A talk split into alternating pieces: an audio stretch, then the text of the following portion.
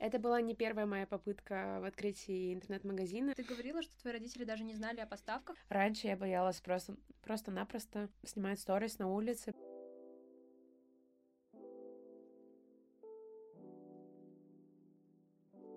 Всем привет, это Ксюша Тальберг и подкаст «Во сколько можно». Тут школьники, которые смогли сделать что-то крутое, к примеру, создать бизнес, выпустить книгу или победить в престижной олимпиаде, рассказывают, как у них это получилось, э, о своем пути и дают советы тем, кто хочет достичь того же. Сегодня у меня в гостях Саша Онегина. Привет, Саша. Привет, привет. У Саши есть свой магазин в Инстаграме octoplus, octo.plus. octo.plushes. Да, octo.plushes, а, где Саша продает плюшевых осьминожек. Привет, привет. Еще раз повторю, что меня зовут Саша Негина, и в 16 лет я открыла свой инстаграм-магазин, хоть и маленький, но очень рабочий.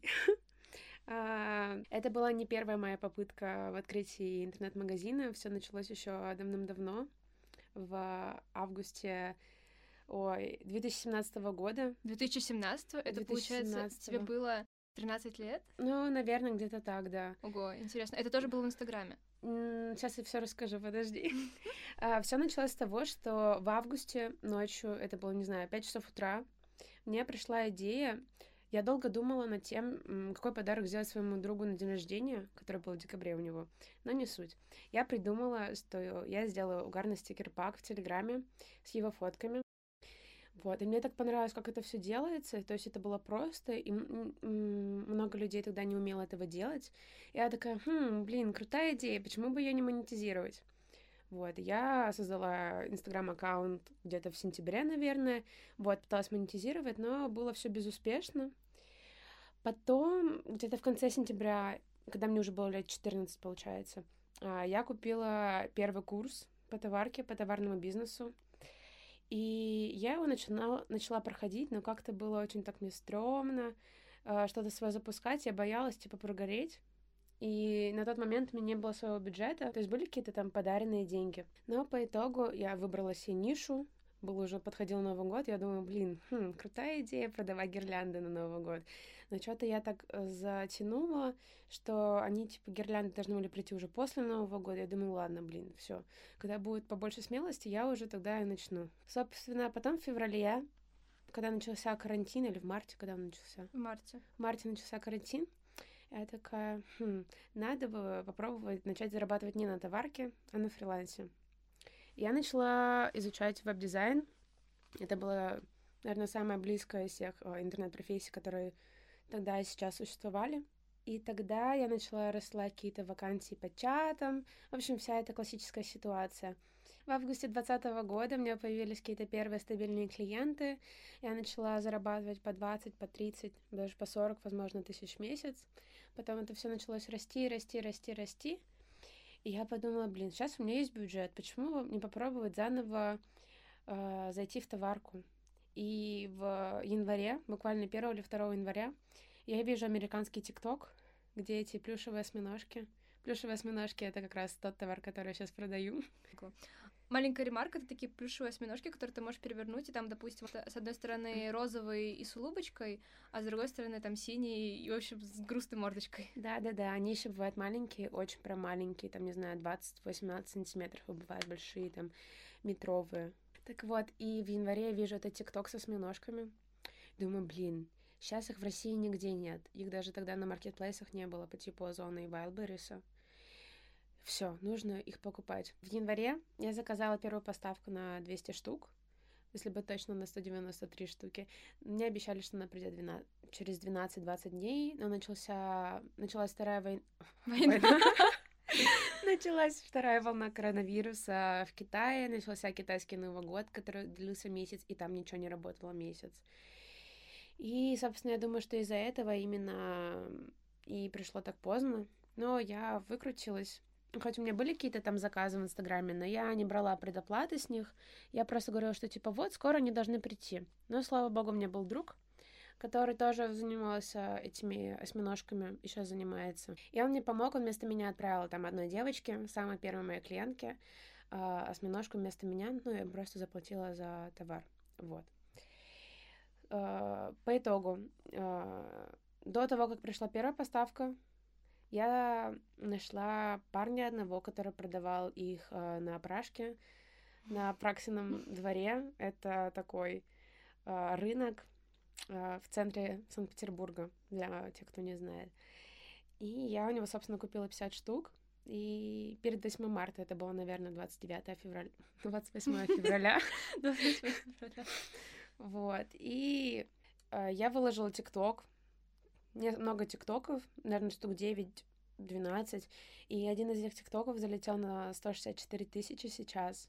Ну, тогда было, может, 112 тысяч. И просто у меня весь директ был завален. У меня было там на аккаунте более 99 запросов. То есть это когда больше 100 уже запросов, и они типа не отображаются точно цифра. Я просто, наверное, дня, два или три дня сидела, тупо всем отвечала, и по итогу за 3-4 дня я продала всю партию из 50 штук, из 50 штук, которые закупала тогда на опрашке. Ты, наверное, пробовал продвигаться в Инстаграме, делала какой-то таргет, mm-hmm. в ТикТоке, возможно, еще где-то. Вот какой из этих способов был твоим самым любимым или не самым любимым, но самым эффективным? Ну смотри, я пробовала два способа. Я пробовала таргет э, в Инстаграме и Фейсбуке. А, таргет я пробовала первый единственный раз в январе, когда я хотела понять, есть ли спрос на осьминожек. Но, во-первых, либо я не сделала неправильные макеты для таргета, либо я выбрала неправильную аудиторию. По итогу с таргета я просто слила бюджет, который у меня был, и все. И самый действенный, самый безопасный, самый бесплатный способ для меня оказался это ТикТок. Это прям мой фаворит. Вот. Меня даже отмечают на многих э, роликах э, со осьминожками, где типа в комментариях спрашивают, где купить, где купить, и отмечают просто аккаунт так-то плюшес, и все. Но вот Инстаграм у тебя популярный, то есть у тебя там 6 тысяч чем-то подписчиков, и вот для Инстаграм-магазина, э, особенно который, к примеру, там не одежда, или, ну, mm-hmm. не что-то такое прям очень-очень популярное, это прям много. Да, на самом деле это много, но была такая история, что когда появилось очень много конкурентов, э, это был, наверное, как раз апрель, май, когда все начали продавать этих осьминожек, э, какой-то человек начал всем крутить ботов, на аккаунты. И, собственно, я до конца от этих ботов как раз э, не избавилась, и, возможно, часть э, подписчиков, может, даже, ну, типа, одна третья подписчиков, которые там есть, она как раз э, вот с этими ботами, фейками. А изначально твои финансы, которые ты тратила на вот это все дело, и деньги, на которые ты покупал, покупала осьминожков, там партии, это был дизайн? Да. И только сугубо дизайн? Да, ну то есть денег у родителей я не просила, то есть Мама с папой, они даже не знали, что я заказала партию там осьминожек. А, папу я просто поставила перед фактом, когда пришла партия. Типа, пап, поехали на Парнас на склад забирать. А, на Парнас на склад, ну э, Еще одна маленькая ремарка, потому что вот мы сейчас пишемся в Питере. Парнас — это одна из, э, скажем так, окраин Санкт-Петербурга. Там есть огромный торговый центр, который в городе самом не построишь. А вот ты говорила, что твои родители даже не знали о поставках, а как они вообще отнеслись к тому, что вот когда ты сказала, вот я продаю осьминогов, у меня есть ТикТок, а, я развиваю свой Инстаграм, я продаю осьминогов. Что они сказали? Поддержали, не поддержали? А, они, наверное, были в шоке. В шоке? В шоке, потому что... Как так? Ты, ты недавно пошла в первый класс. А, нет, ну типа Мама просто была шокирована, во-первых, когда было просто 50 штук лежали в квартире так на полу в зале. Их было ну, достаточно много. А потом, когда пришло 200 штук, то есть в 4 раза больше, мама просто глаза были стеклянные, огромные, не знаю. Она просто абстрагировалась от ситуации и иногда помогала относить посылки на почту. Папа поддержал меня. Он, я думаю, что предпринимательская такая деятельность передалась именно мне, передалась от него, потому что мама очень редко рискует в этом плане, а папа прям такой. Он там и макароны скупал в одном городе и перевозил в другой, продавал в три раза дороже и карандаши в своем городе. В общем, много у него было тоже бизнес-идей в детстве.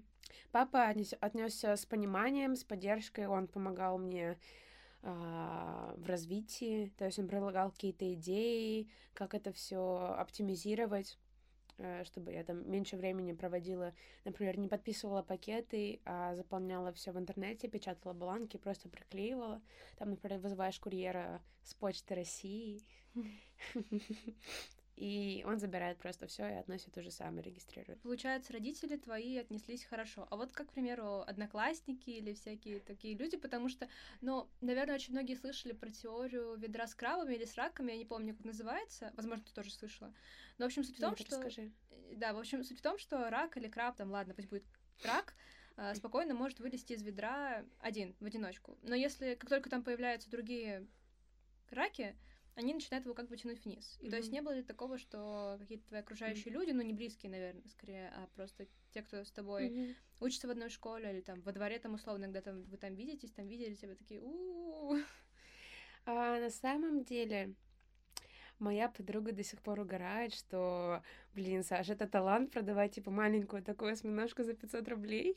Типа, это вообще... Ну, она считает, что это дорого. Кстати, Саша не говорит э, цены. В Инстаграме. В Инстаграме Саши не написаны цены, поэтому вы только что узнали, сколько стоит Если бы осьминожка. точно 499 рублей. Да, осьминожка, не заходя в Инстаграм Саши. И, и не пися, пиша, и, в общем, не, Написав. и не написав ей в директ. Вот вот так вот и раскрываются коммерческие тайны. Да. Не, ну на самом деле был один э, парень, который учился в параллельном классе. Он, ну, активно следил за моим инстаграмом. Когда мы пересекались с ним на лестнице, он постоянно меня называл амбассадор осьминогов, типа, что я главная по осьминогам, что э, можно ко мне обращаться за разными там игрушками, плюшевыми, я могу достать все что угодно. Вот, поэтому я на самом деле не считаю, что это какое-то оскорбление, наоборот, как поддержка, как дополнительная реклама в школе. В школе многие не знают до сих пор, что у меня есть бизнес, какой-то такой маленький свой. Это очень забавно выглядит, когда все говорят, что вот летом они там работали там-то, там-то, там-то, там-то. Там у меня многие работали в фастфудах, то есть в Сабвее, в Макдаке, кто-то в Паркине м, Прибалтийской. Это гостиница на Приморской. Станция метро в Санкт-Петербурге. Да, и я просто еще придерживаюсь той позиции, что не хочу работать на кого-то. То есть Да, да, Если я, я есть понимаю, о чем. возможность, я хочу работать только на себя, и чтобы я не работала на дядю, а дядя работал на меня. Ты вообще, в принципе, когда-нибудь работала на кого-то? Было время, когда я работала в агентстве, а, а, в маркетинговом агентстве, digital. Я дизайнила коммерческие предложения для разных клиентов. То есть они там работали и с ТикТоком, и с Лайком. Это аналог детский ТикТока. Но я там долго не проработала, я проработала там две недели всего. А, Во-первых, потому что отношение было просто на нуле. И по оплате там было, мягко говоря, не очень. А вот как дизайнер, у тебя какие были самые крутые работы или самые интересные работы? Или, может быть, у тебя были какие-то прям крупные-крупные заказы от всяких интересных компаний или частных лиц? На самом деле я работала с некоторыми блогерами, они, правда, не очень известные, я думаю. Я не буду называть их имена, но у них была аудитория порядка там, от 10 до 350 тысяч подписчиков. Я с ними работала в основном над презентациями и над сайтами. По поводу каких-то частных проектов, а, вот как раз я недавно, точнее сегодня, сдала один из таких. А, Я делала тоже презентацию, коммерческое, наверное, предложение, это лучше сказать, для группы компании Технотек. Технотек, черт, это что-то прям максимально знакомое. Это инжиниринговые системы, это, как я поняла, э, они занимаются строительством, э, проверкой, субподрядом э, разных эм, объектов в Санкт-Петербурге или Ленобласти. То есть они когда-то работали на строительстве Газпрома, Газ- Газпром-арены, э, Мариинки второй, Мариинки новой, которые они там с новой сцены что-то делали. Так, нужно пояснить, что такое коммерческое предложение. Коммерческое предложение — это По типу Презен- меню, меню, которое сдают. Это презентация, которая рассказывает о компании, о своих услугах, о своих проектах. Часто указывают э, цены на свои работы, либо варианты сотрудничества. Я прям горда собой, что так вышло поработать с ними. Я прям М.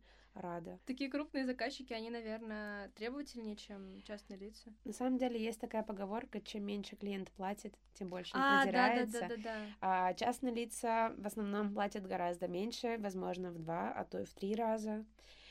А, тем временем, когда крупные компании платят достаточно, то есть они сделают четкое ТЗ, mm-hmm. это чет, поэтому техническое да, задание. они понимают, что они платят, да. им нужно понимать четко. И ты четко выполняешь всю работу, присылаешь ее, они высылают списком правки, то есть, не знаю, это может быть пункт один, заменить шрифт там, типа на слайде 4 и так далее. Mm-hmm.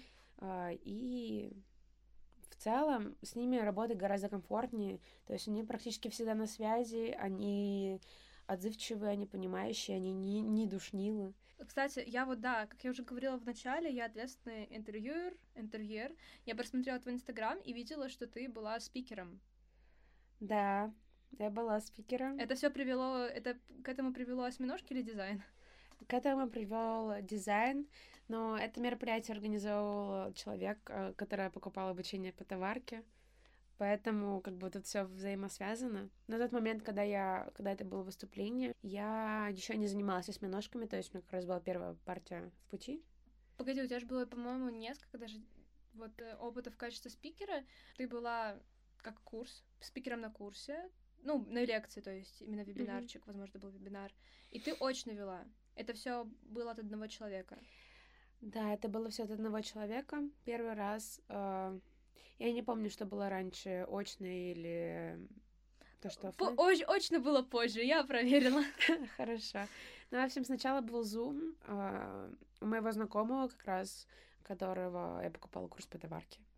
Я вела вебинар такой, возможно, лекцию для его ребят по тому, как правильно упаковывать свои аккаунты в инсте, типа, что писать, какие актуальные нужны, такие дела. А, собственно, потом Просто человек этот организовал мероприятие в Питере бесплатное, просто приходи, кто хочет. Ну, точнее, не приходи, кто хочет, он прислал приглашение тем, э, своим ученикам, своим друзьям, чтобы была такая целевая аудитория крутая. Все, ну, подростки примерно там. Самый маленький был 12 лет, самые взрослые были там 24, где-то так. А насколько сложно было работать, когда у тебя в зале сидят, э, сидит 12-летний мальчик, девочка? Мальчик. 12-летний мальчик и 24-летний мальчик, девочка? Мальчик. И 24-летний парень. То есть, ну, они же, наверное, это разная целевая аудитория.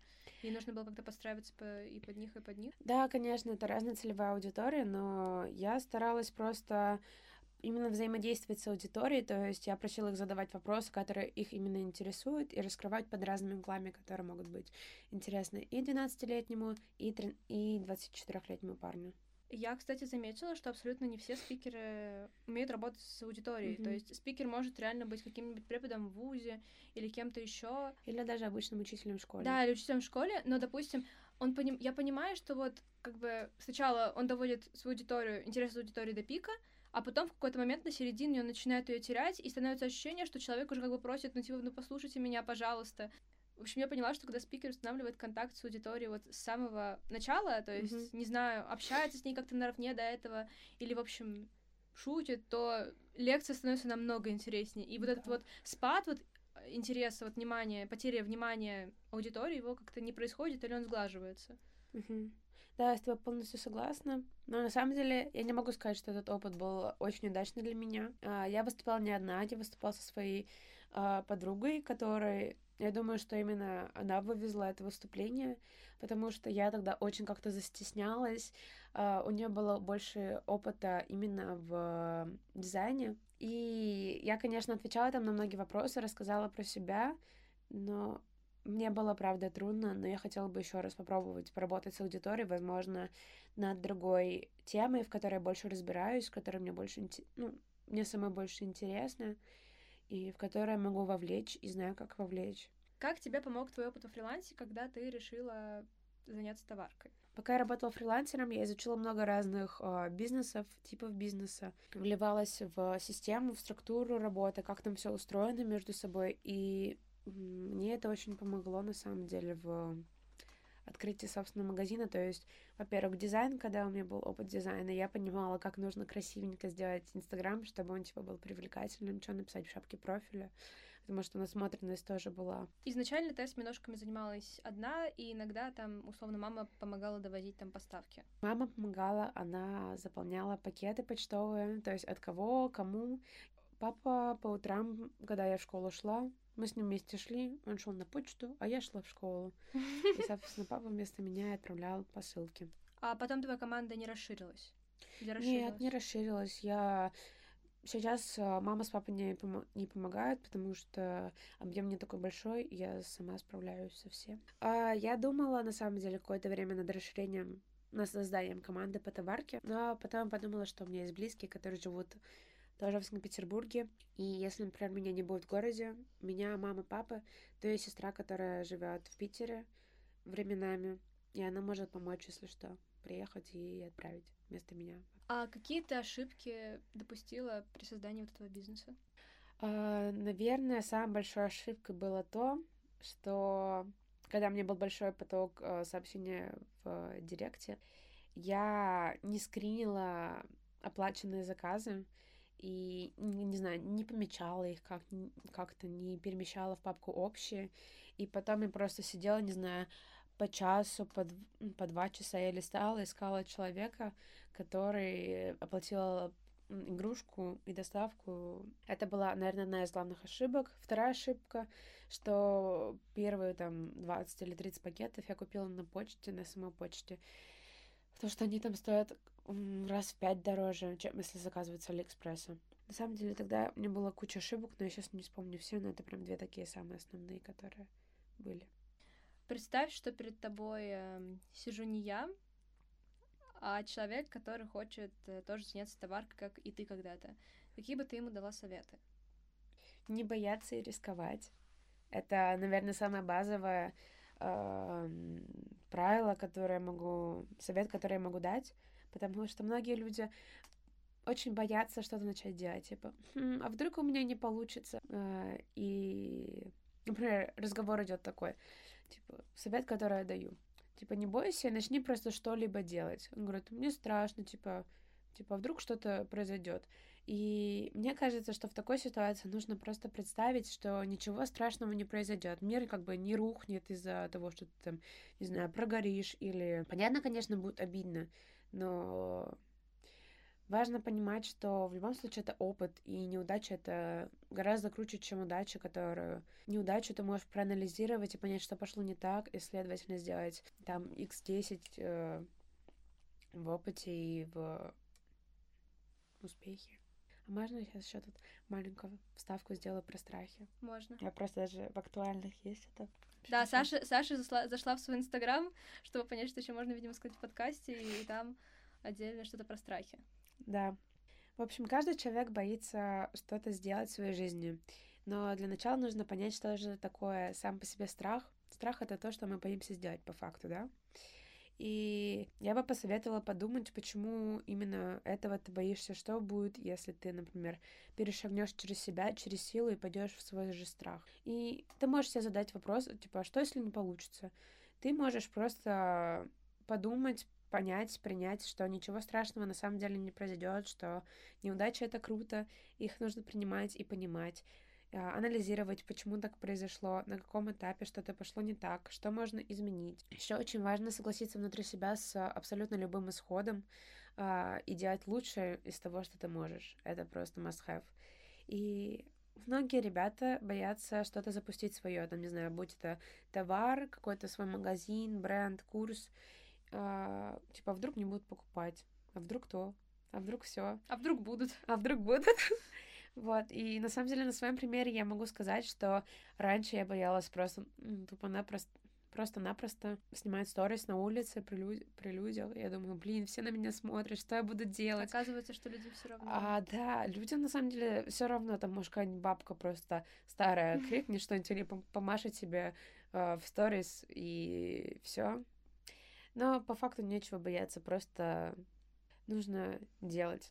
Вот, кстати, вот про это вот все страхи ты говорила, что вот э, нужно задуматься, что будет, если там я это не сделаю, там ничего страшного не будет. Есть такая штука, не знаю, психологическая или это больше из бизнеса. В общем, выписать э, две колонки. В одной колонке будет, что я получу от того, что я сделаю, mm-hmm. что я получу, если я это не сделаю что я потеряю, если я это сделаю, и что я потеряю, если я это не сделаю. И ага. вот так вот, и вот это поможет принять взвешенное решение. Ага.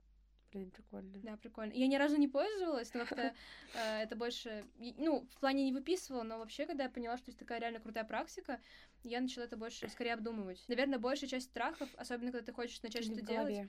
Они в голове, да, и это больше какие-то страхи, которые, ну, не реализуются, то есть, ну, поосуждают там тебя люди, ну, косо посмотрят.